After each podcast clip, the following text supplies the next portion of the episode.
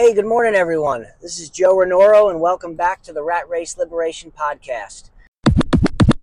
Uh, I seem to be catching every light uh, on the way to work today, so I do not have uh, a lot of time to go over this, but I do want to quickly touch on an extremely important topic that Robert Kiyosaki beats to a bloody pulp in his book that I just finished reading, which is Increase Your Financial IQ. Uh, this is the second time I, I, went through it, but this is the first time I actually owned the whole audio uh, book for it and got to go through it in its entirety in the way that he intended it to, to be gone through. So I, I feel like I got way more out of it this time and couldn't be happier with the purchase through Audible. Uh, so if, if anybody doesn't have this one, this is one of the ones you need in your library to repeatedly go back to. But anyway, one of the main core concepts that I need to touch on because it falls in line with my last episode talking about investing in precious metals is the concept of fiat money and and making sure that everybody out there understands what's so important about understanding that aspect of of this economy that we're in right now. So for those of you that aren't aware, if you're my age or just never paid attention to this before, in 1971, Richard Nixon took the U.S. off the gold standard. What does that mean? It means before 1971, every single dollar or piece of currency uh, that the U.S. government printed was backed by real tangible wealth silver, gold, mostly gold. And every one of those notes could be redeemed for that amount of gold, or at least that's the idea behind it. But after Nixon took, took us off the gold standard in 1971, what he basically did was he gave the US government license to print fake money. And of course, it's sanctioned by the US government, but the reason why it's it's it can be thought of as fake money is because it doesn't hold any real value in the sense that it's not backed by any real tangible assets. Our money right now uh, is only good in so uh, so long as the rest of the world and everybody else has faith in our government because there is no tangible wealth behind it, uh, which is why inflation is insane right now, and it's I don't, I don't even know what it's at a 30 something year high or something to that effect, or at least it just was.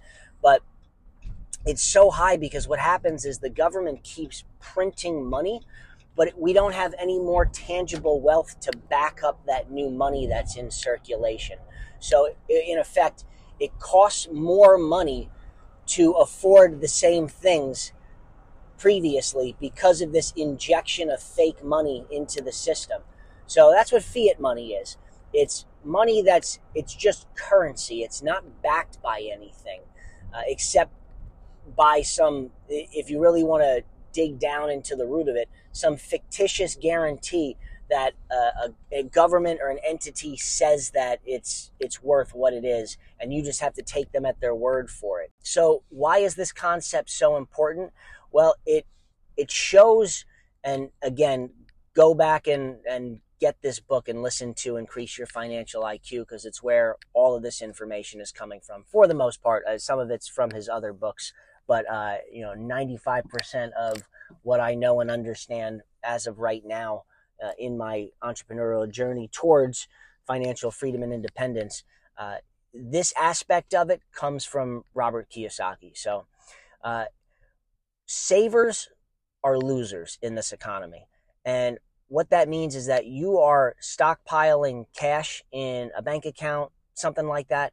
Uh, you know, you're saving it under your mattress, whatever. The problem is that those notes that you're saving aren't really notes anymore. They don't mean that for every hundred dollars you have there, you can turn that in for a hundred dollars in gold. They mean absolutely nothing. So if you're if you look at the the value of the dollar, it depreciates over time. And the reason it's depreciating over time, or at least one of the reasons why it's depreciating over time, is that we keep injecting, the US government keeps injecting more fake money into, into circulation without increasing the value of this economy, really. Uh, and it goes into a bunch of different things, but there's no more intrinsic value than there was before they injected more fake money into the economy.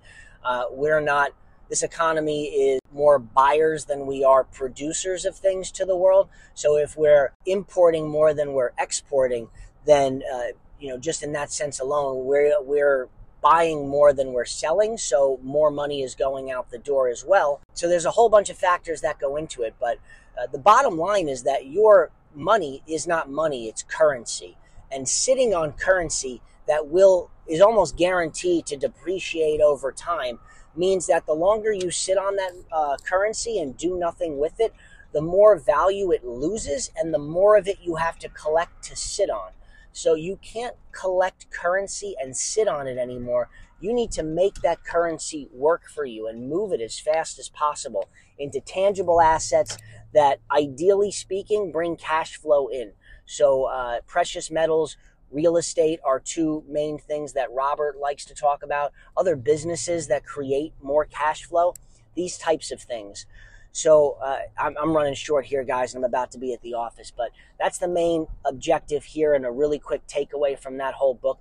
Understanding this core concept drives a whole bunch of shit that I've been talking about with you and why I'm running down avenues that I'm running down. How do you take the currency, whether it's from your job as an employee, you're in the E quadrant, or you own a business and uh, and you're bringing it in in the B quadrant? How do you take that money and invest it in these quadrants, in more B quadrant ventures or I quadrant stuff, to have that money work for you and bring in more currency because just sitting on it alone, you're going to lose in the long run here. The value of that currency is going to go down. So it's more important than ever to acquire assets with it that can bring in more money, more assets, more currency so that you can turn around and do more and more with it. Snowball effect. Um, all right, I'm at the office. I hope you guys understood that. I hope I uh, explained it well enough, I should say. And uh, thanks for tuning in, and I will touch base with you guys tomorrow.